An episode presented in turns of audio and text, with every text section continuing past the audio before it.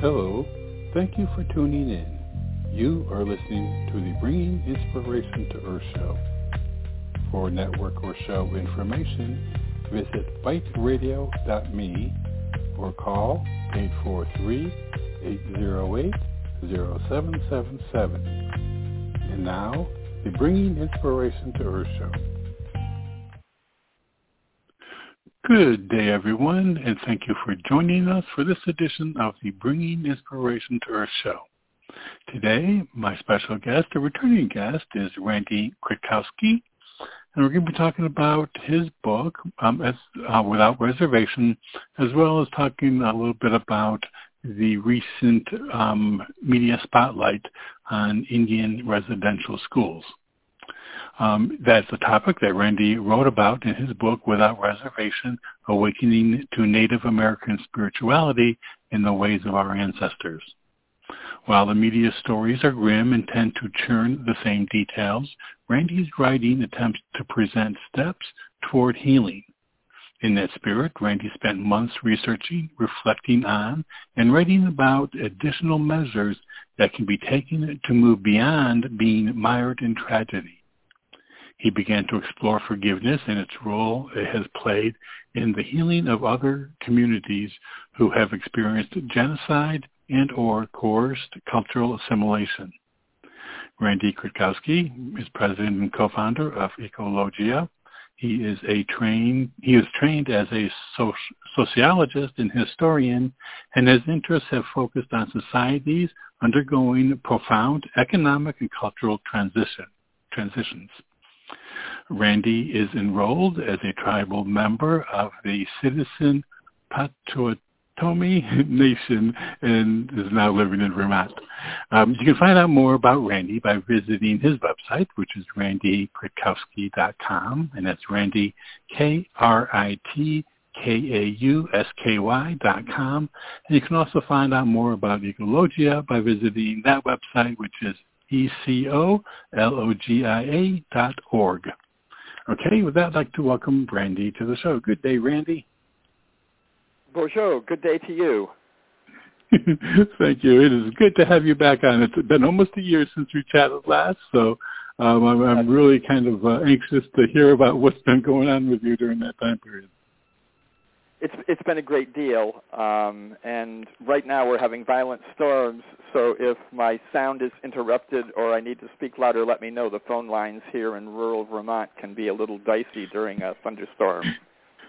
I am sure. I am sure. So, um, yeah. As a matter of fact, when you had indicated that to me before, I, I quickly plugged uh, your area into the the weather channel. I thought, oh my God, that is a big storm there. But luckily, it looks like it might be passing by quickly. So hopefully, we'll be okay so to to return to your question, um, you know, it, it's been a yeah. year, and it's it's been a very strange year because as a new author, one normally goes out on the road and you know does community um, presentations and book readings as an author.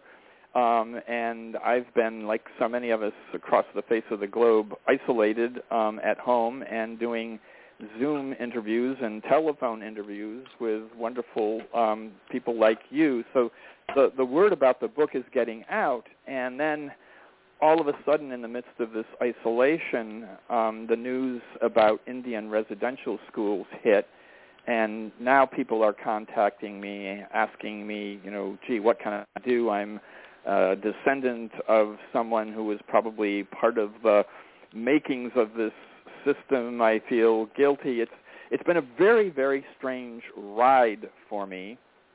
Um, in part because I want to be sympathetic to my descendants of um, you know colonial settlers, and on the other hand, um, I'm sort of reeling reading hundreds at this point of news stories about the revelations of the um, schools and should we take a deep breath and give a one minute thumbnail sketch of what the issue is for people who might have missed the story? Yeah, yeah, that would that, that would be great. We? Well, yeah, do that, and then um, also now you talked about them in your book too. So can you um, kind of in telling, kind of framing what the the news story is, um, include, you know, what you had in your book about them. Thank you, thank you. That that that's that's a great way of doing it because it's liter- literally functioning on two levels. One is the profoundly personal, familial history with these Indian residential schools, and the other is this you know sort of abstract you know media cultural event, which is now filling the Canadian news on an almost daily basis, and um, you know the U.S. news. It's died down to a story every two days, but it was headline grabbing for for two months so let, let me back up and, and do it personally. Um, you know, two, two and a half, three years ago, before we talked when I was finishing up the book, I wrote a chapter about my grandfather um, who grew up in Oklahoma and like so many young Indian kids at the end of the 19th century was sent away to what was called an Indian residential school.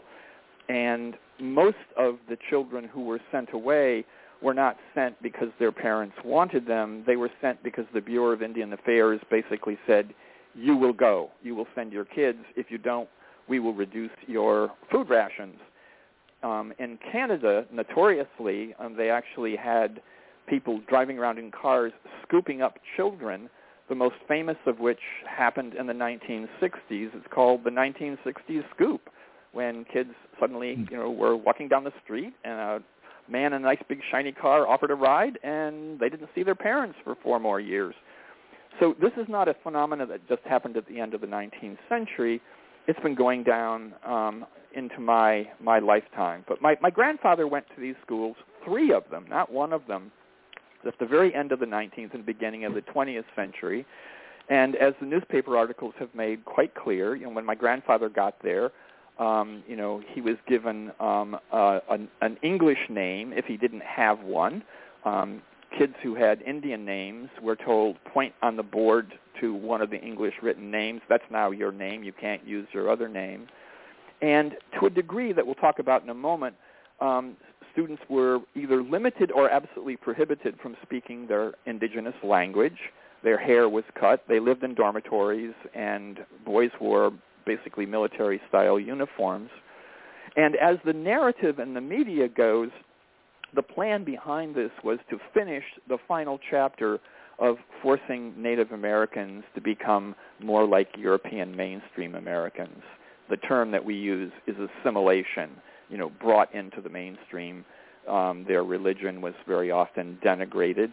Um, they were very often given very strict training in whatever new religion was associated with the people running the schools. Typically it was Christianity. And overall, it was a traumatic experience. The trauma, I think, has been accentuated in the media because the living conditions were miserable. Um, it was the time of the Spanish flu for many of the students, and many, many, many students died in these schools some of them under mysterious circumstances, others under circumstances that were simply never explained to the family. The kids never just didn't come home. Um, you know, a message was sent saying, you know, sorry, your son, your daughter died, and that was the end of it. So now they're digging up graves at these schools and trying to determine what really happened. So it's literally exhuming bodies, and it's exhuming a really painful chapter in history. Yeah, I was amazed to read at how many um, bodies have been, you know, um, located, you know, in in, in the, the the graves and, and the unmarked graves. And now, and, and when you said that this, you know, has been has gone on, it wasn't simply the, you know, the 1900s. I mean, um, it, I noticed that uh, the last residential school closed in 1997. That is like recent history. I mean, that is you know there. So there are. It seems that there there would be um, a good number of people um, who are impacted still to, alive, you know, and impacted as a result of those residential um, sites. That that is correct, and that has been one of the real shocks for the public because I think many decent people like to think this was something that our ignorant ancestors did, um, but didn't happen in our own lifetimes. The fact of the matter is, it did happen in our lifetimes. And as you said, there are many residential school survivors out there who are still struggling to come to terms with what happened, and their families are struggling to come to terms with what um, is known in the medical profession, the psychological profession, as intergenerational trauma. Um, and since this is a program that is supposed to be about healing, let, let's begin talking about the trauma, and then I'm going to, as quickly as I can without ignoring the ugly realities, talk about how to overcome it. So in, in my grandfather's case, as I said, he went to three of these schools. I mean, literally from the age of something like 7 to 18, he was in one school after another. And it was a major part of his life. It was virtually his entire, you know, his, his entire youth and adolescence. And he never spoke a word of it to his children mm. or to his grandchildren. I used to sit on his lap, as I describe in my book, and he would tell me about World War One and being mustard gassed in trenches and the horrors of war, but he could not bring himself to talk about what went on at the school. And we never felt motivated, never felt it appropriate, you know, to prod him and say, would you please tell us that story? Um, so part of my own healing and part of our sort of family's trauma, I guess if you want to call it that, is wondering what he lived through, what he suffered, and what he needed and he never got. So as you know from reading my book, that was a huge question mark until I saw a play in Montreal um, about Canadian residential schools. It was a musical. It was a work of fiction, but it was deeply, deeply researched. And for the first time in my life, um, I suddenly saw through my grandfather's eyes what it was like to be a kid in one of these schools. And mm. it was a small theater, and as I describe in the book, we got tickets at the last minute. So we were literally sitting one meter from a stage that was almost at floor level, and the play took place almost in my lap. And wow. I really didn't, I didn't know if I could endure it. Um, but then there came a moment when suddenly, instead of being angry and upset and on the verge of, you know, losing it in tears, it was as if I felt the presence of my grandfather's spirit. And he was saying, Randy, this is the story I could never tell you.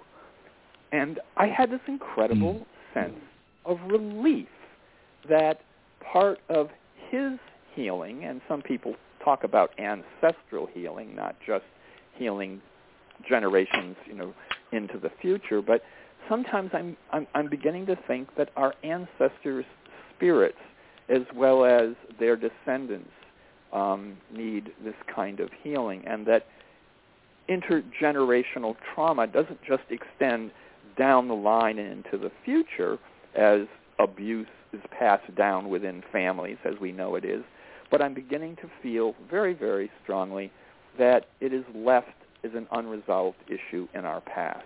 So that's been part of my journey. Hmm. Well, you know, and the idea of the healing being um, uh, impacting only you know in future generations. Um, isn't there um, uh, a Native American perspective of the um, impacting eight generations into the future, eight generations in the past kind of thing, where one's actions can impact that? Yes, yes. In fact, you know there are all kinds of wonderful posters and diagrams here in Vermont. We even have a company called Seventh Generation, which is based on oh, this notion mm-hmm. of Native Americans think in terms of seven generations.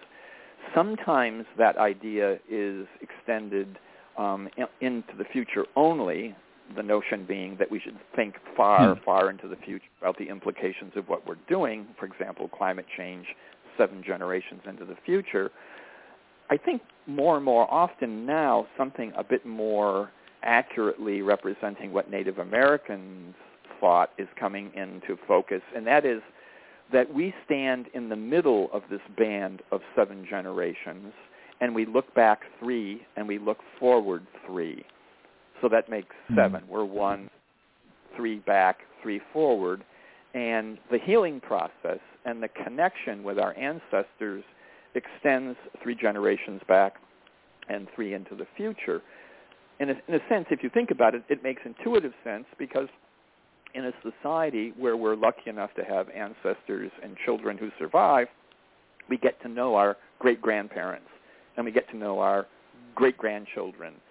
Add that up, if we're standing in the middle, we have the seven. So the, the notion here again is that we must be stewards, we must be caretakers, we must be healers, we must participate in the collective memory and the interests of our seven generations. Yeah, okay, seven. Um, yeah, you know, it, it's one of those things where, um, you know, just to recognize that, you know, taking on the healing of of the experience of an experience really, you know, can um, the fact that it can. It seems to me that you know, if if it's logical where um, trauma gets passed on to future generations, that then being in the present one, then our past, you know, generations would have passed on, you know, that trauma. So it seems that then if we can resolve that trauma, um, that it's just um, it radiates out. I would think, you know, in the sense that of energetically, that it's no longer a um, debilitating or, or a, a negative type of energetic influence. Yeah, you're, you're, you're absolutely correct. And I think until maybe 20 years ago, this notion of um, handing down or inheriting um, intergenerational trauma would have been viewed as a bit undocumented and a bit mystical and suspect. But now we know from doing research on, for example, trees, that within one generation of trees growing up in some kind of disease trauma or some kind of drought trauma, the next generation of seeds has a genetic change that predisposes them to cope with the conditions of the parents that created the seed. In other words, within one generation, mm-hmm. other living organisms shift their genetic array of responses to say, okay, I grew up in a stressed environment you better be ready to grow up in a stressed environment. Here's what I'm going to do. I'm going to flip this switch. Be ready. We now know, um, and again, this has been really well documented, um, that parents who grow up in hyper-stressful situations, such as a war-torn country, have children who grow up with um, a, a metabolism and endocrine balances that show evidence of stress even before they experience it. In other words, they're programmed to be ready to hit the ground to deal with the bombs falling and the buildings falling down. So we now know that this this is inherited. It's it's passed on. It isn't just a cultural thing. In addition, we all know the stories now of um, kids who are animal abusers coming from homes where there's abuse, or people who are abusers themselves having grown up in abusive situations. That's probably cultural as well as physiological and maybe to some degree genetic. So what the news is loaded with is this notion of, oh my goodness, what are we going to do? All these Native American tribes who have a residential school at the edge or the middle of the reservation are now looking at this vacant building, and as you said, they're out there with ground radar finding unidentified graves, digging them up, and these people are experiencing all of this over again. It's it's it's truly, truly horrific scenario. Yeah. So, um, yeah, and I, and I agree that it's one of those that it would. Uh, I mean, it really, you know, brings up old wounds. Um, but do you feel that um, that it's um, a necessary component to the healing process? Perfect question. Thank you. Um, the answer is going to be yes, and then the big footnote asterisk no. Let me explain the yes part. as, as, as, as, we know, um, you know, part of any grieving process has to become coming to terms with the reality. You know, our partner, a child, a friend dies. It, it, it takes a while for people to come to terms with what really happened. um, our brains are slow to get around it. So I think it's important for individuals, descendants, relatives of survivors to, without wallowing in the gory details of what happened, to deal with the truth. For, for Native Americans, this isn't news. We've known this, you know, for a century. For the mainstream, it's news, and we'll get, we'll get to that in a moment. And that's part of the problem that indigenous people are having to retell the story yet again to the mainstream because they tried telling it for a hundred years and they were ignored. So that's the mm-hmm. no part of my answer to your question.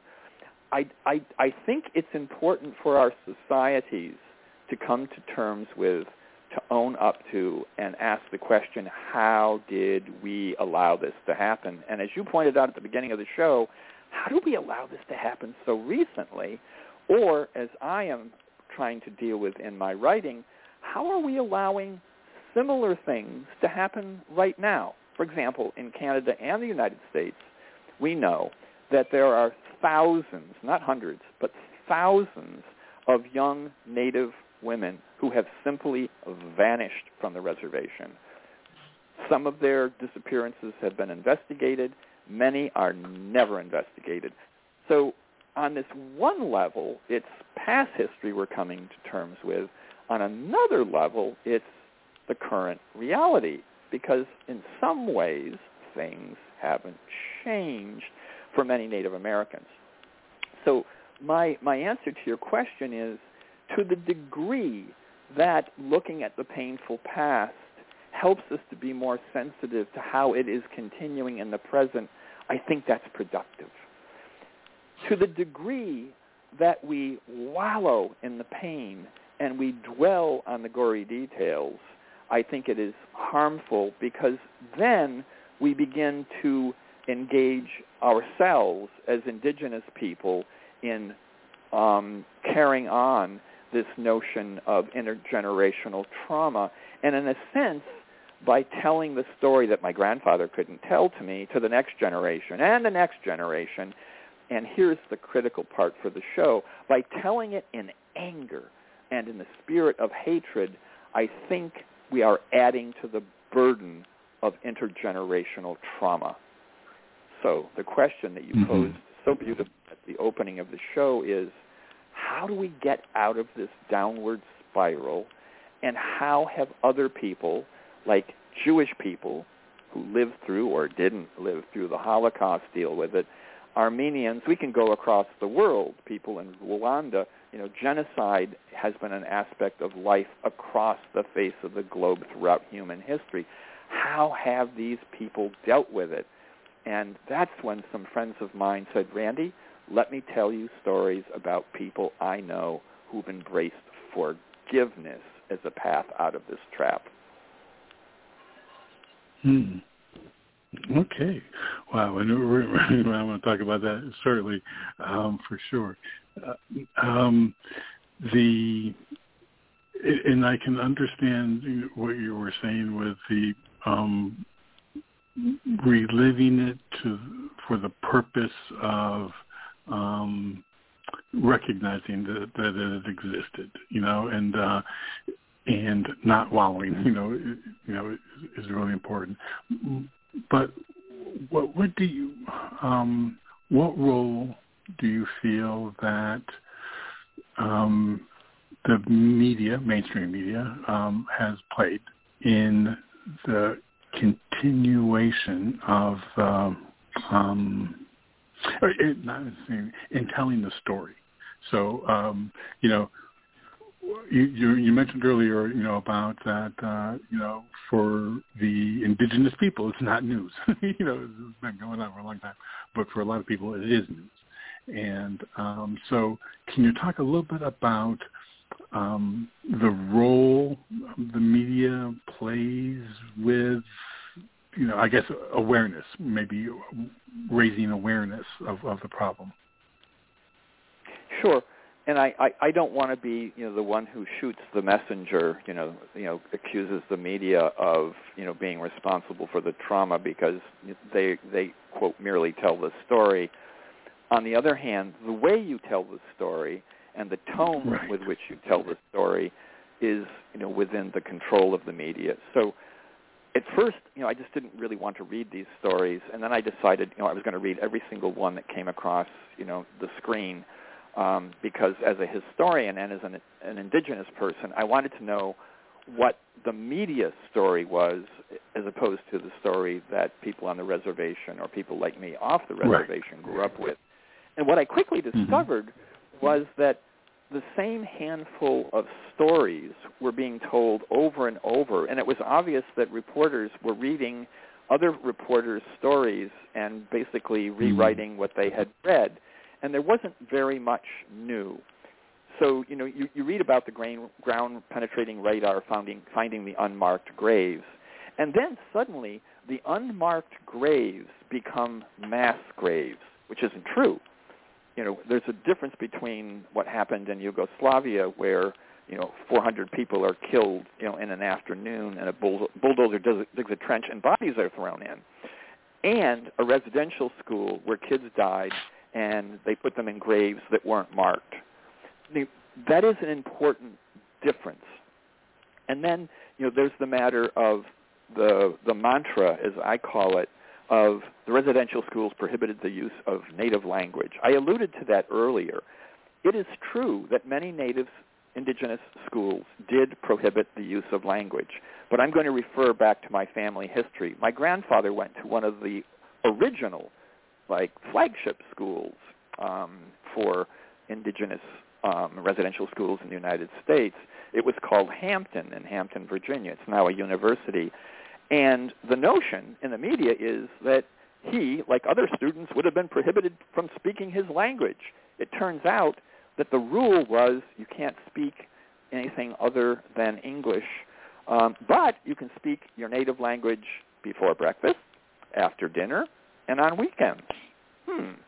So the, the, the, the media likes picking up the most dramatic thread of a story and making it as horrific as possible because as we all know, you know, the famous dictum, if it bleeds, it leads in the news. So the more horrific and extreme stories get told and the nuance of what went on in residential schools doesn't get told, not that I'm apologizing for what went on, I'm just saying that right. it was a much broader band of experiences and it was more confusing to the kids than simply clear prohibitions.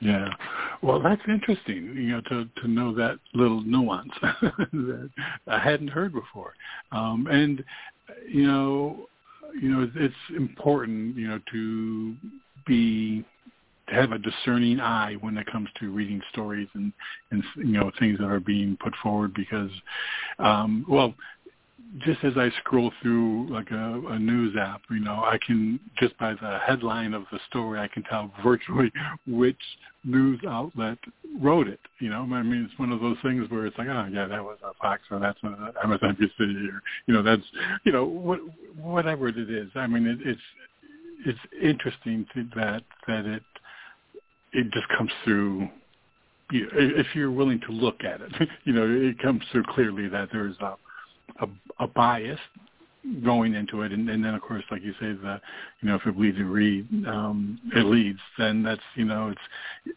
I think that part of human nature that um, is drawn to you know the the disaster, the calamity, the you know all of the the atrociousness. Um, to me, that's it, it's odd that human nature is drawn to. For me, it, it's just odd that that is that gathers so much attention. You know, I don't know, but if that's human nature or if it's just just me quirk. Well, you know, the, the the the painful phenomena has been commented on many times of people driving down the highway by an accident and everybody slows down because they want to see it. Um, I don't know what the psychology or physiology from our, you know, hardwired primitive brain days is, but to some degree, um, I guess we feel a desperate need that we need to know about the horrible things that are going on so that we can protect ourselves from them. Maybe maybe that's the yeah. excuse here. Yeah. Um, but one, but one would hope that you know the best journalists at the best media outlets could do better, um, and and and and they're not. They're succumbing to the temptation to tell the horror story. And I'll just give you one more example, and I'm, I'm sure you've seen this from reading the media leads on these residential schools. Um, you know, the the allegation that they erased and totally destroyed Indian culture is passed along almost unquestioningly. And I find that both as a historian inaccurate and as a native person offensive because the fact of the matter is that the kids who went to these schools didn't come out brainwashed and turned white. You know, they went in right. and they lost something, but they didn't lose everything. And we are more resilient and stronger than the media representation would give of us. You know, we didn't we didn't have the last tiny crumbs and vestiges of our culture wrung out of us at, at these schools. What's going on on native reservations all across North America, including Canada, is an incredible revitalization of indigenous culture. So it, it might have been yeah. discouraged, it might have been shut down, but at the same time, going back to my own family history, my aunt, who was a cousin of my grandfather, in the in Indian school found other people having similar experiences, and when she graduated, she co-founded the first Pan-American Indian movement. It was hugely significant. So in the midst of trauma, natives were responding by saying, okay, what are we going to do next? And they began to push back it was the beginning of what we saw in the 20th century, you know, the American Indian movement and American Indian militarism. It was all born of people being thrown together in the residential school saying, hey, we can't stand as individuals and as individual tribes. Let's unify and do something about this mess. So human history is always much more nuanced, much more complex than you know a victor and a loser story. And I don't think this is a victor and a loser story. Yeah, it, it certainly is. Gosh, well, we're halfway uh, through the show, Randy. So I want to take just a quick break, um, and I do want to invite listeners, if you want to call in and ask any questions, you can call in at six one nine seven eight nine four three five nine. And those of those of you listening live in the chat room, you can feel free to type in any questions there. And then when we come back from break, Randy, I want to um, dig into um, the forgiveness aspect, you know, and um, how how that can play into moving forward. Okay. Perfect. Great. Everyone stay tuned. We'll be right back after this brief break. Hello, this is Robert Sharpe. I want to thank you for joining us and hope that you are enjoying today's show. Just a reminder that we have a wealth of information and resources available on our website, biteradio.me. There is a calendar of upcoming shows along with an archive link that will give you access to more than 1,400 shows we have had over the past nine years. Also on the site is a link to the products and services we provide, books, photography, a wellness store, and self-publishing assistance. Our show is a free podcast on iTunes, Blog Talk Radio, iHeartRadio, and TuneIn. And you can subscribe for free on any of those platforms by using the links on our website homepage. We are on many social media platforms, Facebook, Twitter, LinkedIn, etc. And we also have buttons to those platforms at the top of our homepage. Our website biteradio.me has much for you to explore and enjoy. I also very much appreciate you supporting our guests, and especially today's guest. And now, back to the show. Okay, everyone. Thank you for staying with us. Again, today my special guest is Randy Kritkausky, and we are talking about um, his work, his book, uh, Without Reservation, Awakening to Native American Spirituality and the Ways of Our Ancestors. And we're also talking about the recent stories about the First Nations um, residential school crises that kind of is going on. So you can find out more about Randy by visiting his website, which is randykritkausky.com. And that's Randy and then K-R-I-T-K-A-U-S-K-Y dot com. And also you can find out more about uh, the nonprofit that he is co-founder of, Ecologia, at E-C-O-L-O-G-I-A dot org. And I do want to say, but before we bring Randy back in, um, I was reading an, an article from CBC News, and at the end of the article, it had an 800 number for those who may need emotional or some crisis referral services, and, and that's the National Indian Residential School Crisis Number, and that phone number is 866 925 4419. Again, it's 866 925 4419. And again, that is the National Indian Residential School Crisis Line. Okay, with that, we're back. Randy? Thank you. Thank you. Thank you for giving okay. out that information. That is critical and occasionally life-saving information for people who are struggling with you know, severe yes. uh, psychological trauma. Yeah, it, it can be, and you know, and it's um some people just wouldn't know where to go, and and you know, it, we all touch the lives of so many people that you know, if it's not us that could use that, there may be somebody in our circle who could use that information. So it's I always like to put that out when it's available. So. Um, forgiveness. Uh, you mentioned in the first part of the show that when it came time to talking to people about how survivors of like the Holocaust or other types of um, cultural um, assimilation kinds of things or genocide have happened, that, that one of the things that came out of the discussions was that forgiveness was the key. So can you tell us about, you know, once you heard that information, what did you do in exploring about forgiveness as a part of the healing process? So fortunately, before the information on the residential schools um, came into the media, some friends and colleagues of mine that I've worked with um, in China um, um, through the work of Ecologia um, had discussed the work they have done on forgiveness. So I, I had a, you know, a more open mind. Um, to be specific, these people are from a, an intentional community. It's a Christian community. It's called the Bruderhof.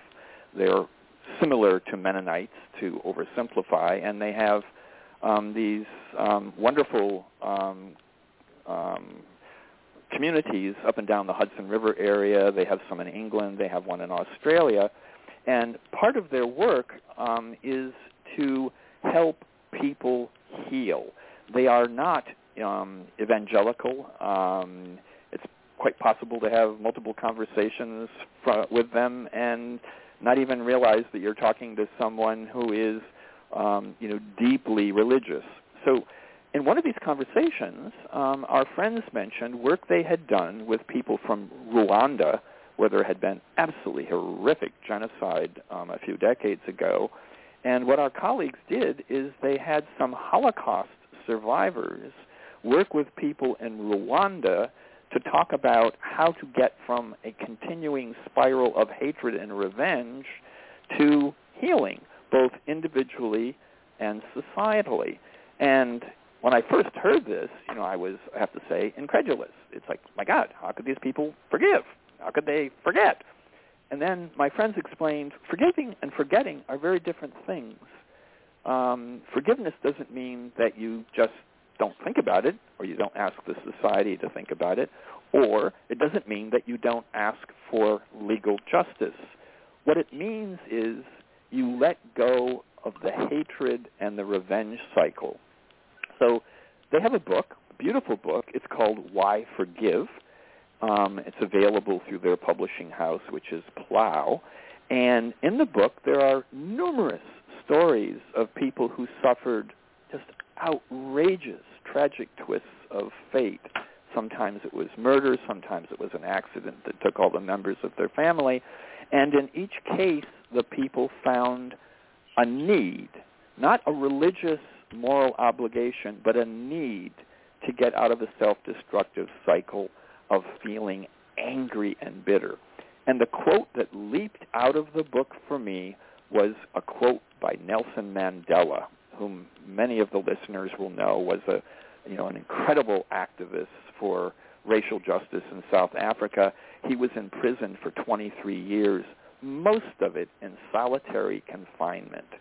And when he was released, he became a social healer. He became part of a process in South Africa called truth and reconciliation. It's the same terms the Canadians are using to deal with indigenous populations.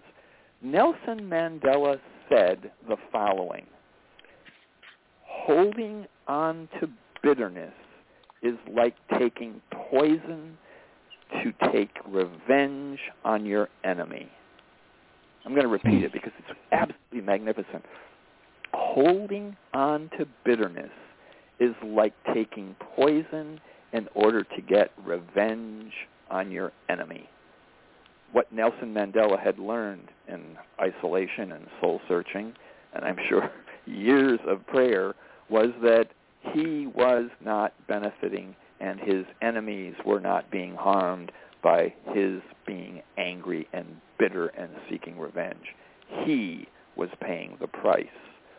So what our colleagues and friends began to discuss with us is how they've worked with Holocaust survivors and others who individually, sometimes on their own, found their way to concluding that it was better to forgive, not turn the other cheek and be a victim again, not to forget, but to let go of the hatred and the anger because it destroys the person who tries to hold it in the palm of their hand.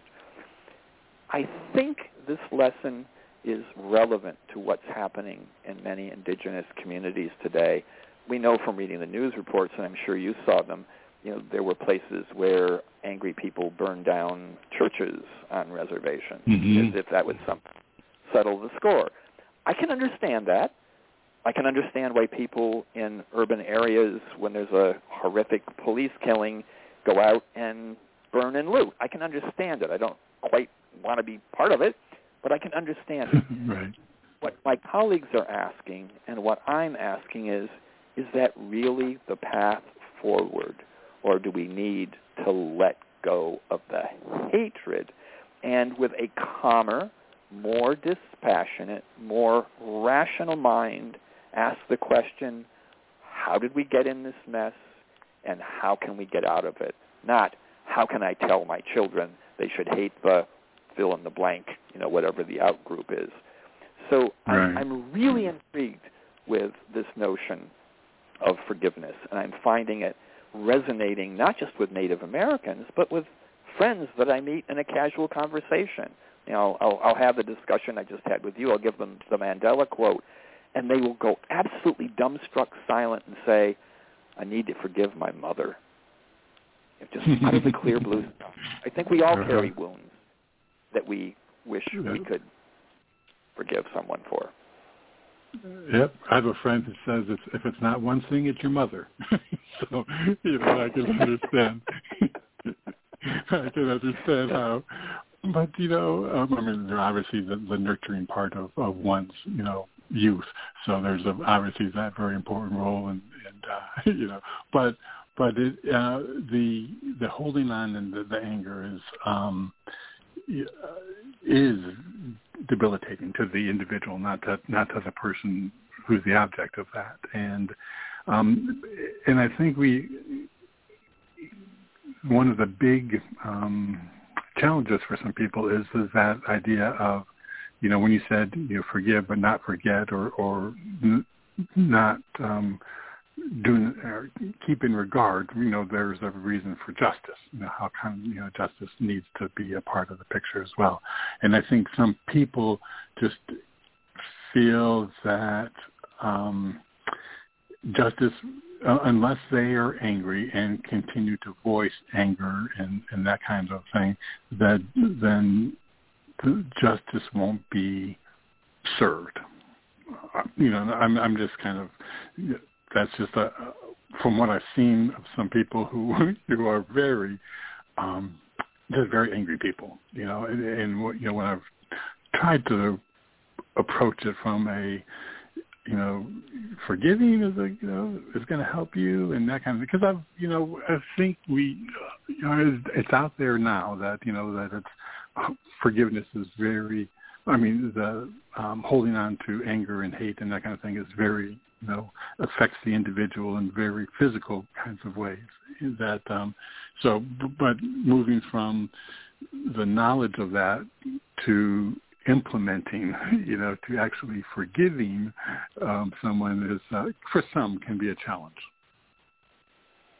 Yes, and I, I think for many, many people who are angry and injured, not just Native Americans that we're talking about today, um, they view um, forgiveness as weakness.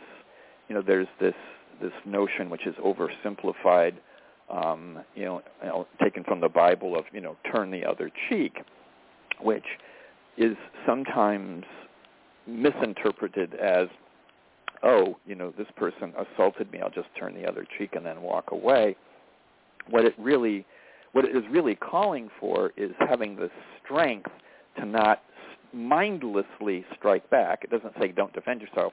It's saying don't mindlessly strike back and don't respond in anger and fear.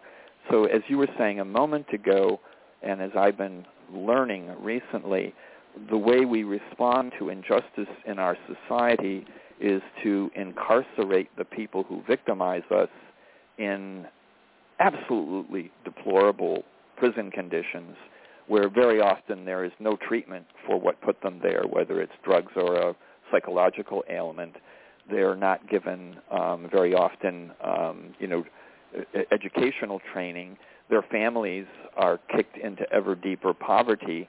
They come out of the prison with a high rate of recidivism, and the next generation, because of having an absent parent, um, is predisposed to continue the cycle. So, you know, is it better perhaps to forgive and to begin the healing? So in this book I was referring to, you know, there's a there's a very I mean, beautiful story of you know of of a, of a family that has you know large number of them killed in a car accident by a drunk driver, and you, the typical response would be you know to go to court and demand that this person be locked away forever, um, you know, or some people might say, gee, I wish we had the death penalty. Other people say this person you know is a victim of his own behavior. His family is going to be a victim of his behavior I'm going to forgive him to the degree that I'm not going to allow myself to hate him. And in some cases, the people that act, acted on forgiveness actually ended up slowly, over literally years, befriending the person in prison as they were rehabilitated and trying to work with them and their family so that the situation that resulted in the collective tragedy that was inflicted both mm-hmm. on the perpetrator and the victim isn't repeated. To me, that is the human spirit at its absolute best. That's not weakness. That's strength. It is. It is very much so, and and I am amazed, you know, at people who do that. You know, in, in the sense that it's it is something that we don't see often. And if we were to see more of that, there would be a whole bunch, a whole lot of uh, less conflict in the world. And, and um, I mean, it really could would make a major shift if if people just took that perspective and in, in, in the attention to healing. You know, I, I brought it down at one point in our conversation, you know, to anecdotes that I've had, you know, a, few little outdoor gatherings we have with, with friends these days are street corner conversations. Mm-hmm. But there's another level on which this applies, I think, and that goes back to the work that my wife and I have done for decades internationally on the environment um, with Ecologia. And we've worked, you know, on nuclear power plant issues in Russia, on Chernobyl, disappearing lakes, and desertification in China. And more and more in the last five years, when I meet people, they say, you know, Mother Earth is really angry at us and is punishing us for what we've done. And I look at them as a Native American and I'm incredulous. And I say to them, hmm. Mother Earth doesn't punish us. Mother Earth is not angry. Mother Earth, to use the terms of today, is forgiving. And if you look around, you will find signs of offering healing. I'll give you an example. A friend of mine who was a former um, student of mine when I was teaching college now sells pearls in Japan, and he read and he uh, uh, wrote to me and he said, you know, even in the midst of chaos and tragedy like the tsunami and the floods that hit Japan famously and took out Fukushima, he said what happened is the sea was renutrified and actually the oyster beds that make the pearls and in many cases the fish benefited. He said in the midst of chaos and injury, healing begins. So if, if we're going to forgive, maybe the hardest form of forgiveness is to forgive ourselves. And I think if listeners think about that, each of us has some dark secret, some barb under our fingernail that we've carried our whole lives saying, I wish I hadn't done that. We've beat ourselves up on that little misdeed for decades. We need to forgive ourselves and move on. I think we need to do the same thing with planetary healing. Yes, what we've done is in some ways inexcusable, but we're not looking for excuses. What we're looking for is a path to healing, and what we're being greeted with is not an angry, punitive, bitter, vengeful Mother Nature. What we're looking at is a Mother Nature that keeps forgiving and keeps offering opportunities to heal together. So this this this theme of forgiveness cuts all the way from the sort of microcosm of our individual psyches, mm-hmm. you know, dealing with the cosmos. It's it's a beautiful concept. Yeah, it it crosses time and space, really. Um, so, um, well, guys, we're, we're getting down toward the end of the show, but I do want to talk just a little bit about Ecologia. Um, can you share with the listeners what what it, what it is and what kinds of um, services or programs you offer there? So we we founded Ecologia in 1989, um, appropriate today's show because we were the first wave of people going into what was then the Soviet Union. They were our arch enemies. We all thought they were going to try to blow us up in a nuclear war, and they thought the same of us. And on our first trip, we were the first wave of people in as tourists.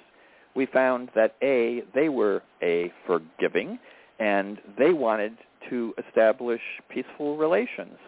So we began working on environmental issues. We helped set up environmental NGOs and did that work for about 20 years. Today, we're a much smaller organization, and we have come to the conclusion that the difficult, monstrous issues we've worked on, including climate change, can only be resolved if we have a shift of our our spirit, if you want to call it that, a mind um, paradigm shift, a shift in our hearts, embracing Mother Nature, that we can't just reason our way to saving this planet. So after 30 years of science and policy and training people to monitor water, what we're working on now is very much the kind of thing that I'm currently talking to you about, which is applying indigenous perspectives and spirituality to altering our mindset so that we heal this planet with Mother Earth. Yeah, uh, you know, and it's, um, I think for some people, by framing the, pers- uh, the perspective in that paradigm in the um, framework of Native American or indigenous um, peoples, I think for some people it's easier for them to um, I don't say uh, accept some. I think people like structure, like you know, um, organization, in, in in the sense that you know where the um, by by having by presenting things that are you know in that Native American frame, framework, um, it's it takes out of the um, Gaia and angry Earth, and you know, I mean, it it it really, I guess that's uh, maybe the seed for that paradigm shift or that perspective shift? Yeah, there's there's there's a lot of anger out there. There's a lot of frustration. COVID hasn't helped. Um, recent yeah. politics in the United States, regardless of which side you're on, has been a spiral of you know anger and demonization. And if we could all take a breath and forgive one another and cease wanting revenge and punishment of one another, I think maybe we could get this thing set in the right direction. It's it's it's it's pretty simple, but it's of course easier said than done. But we have to try. That's what we're doing. Yeah, yeah, I agree. And and now I, I do want to let uh, listeners know that on your RandyKritkausky.com website, you have a wonderful post about um, Native American reflections on COVID-19. So that's well worth a read for, for listeners to go and check that out. Um, so, Randy, any, any kind of final words? I mean, we we talked about the you know the um, the schools, uh, the schools. Um, and so what maybe final words might you have for listeners kind of going forward? The message I would like people to take away is, is, is too, it's simple. I'm going to give it on two levels very quickly. One is to consider the, the value of forgiveness in your personal life, in your family life, in your community life, in your political life, and also in our engagement, um, you know, with with Mother Nature. And the other is this isn't just something that is accessible only for indigenous people or you know people who are saints or Nelson Mandela strength.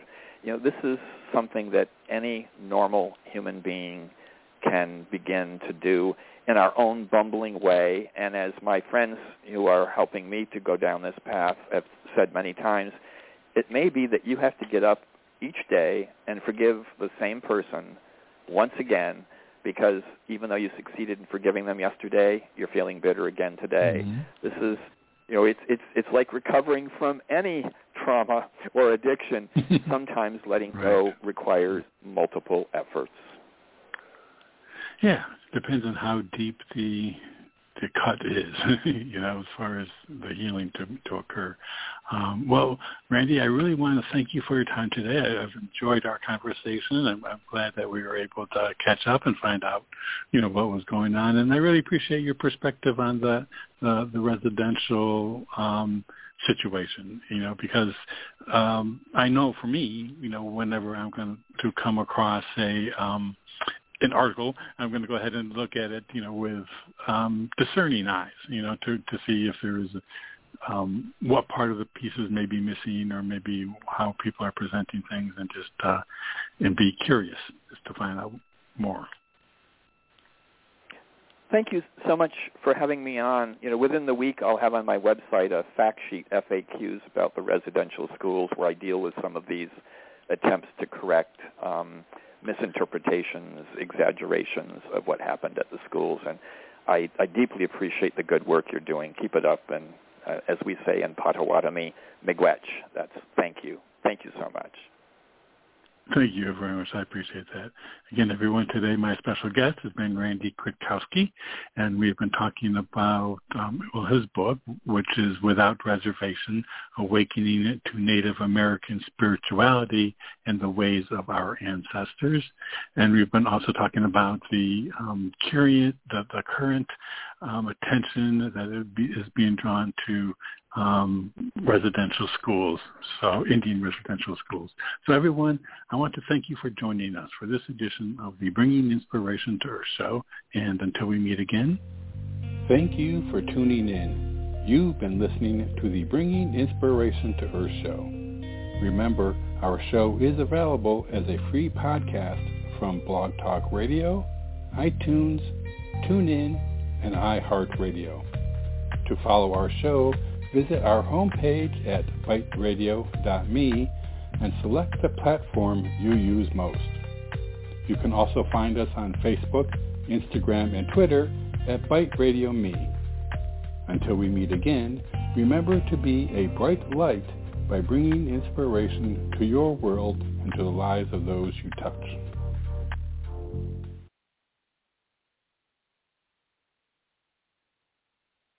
Thanks. I, I really appreciate that. Listen, you have a good day.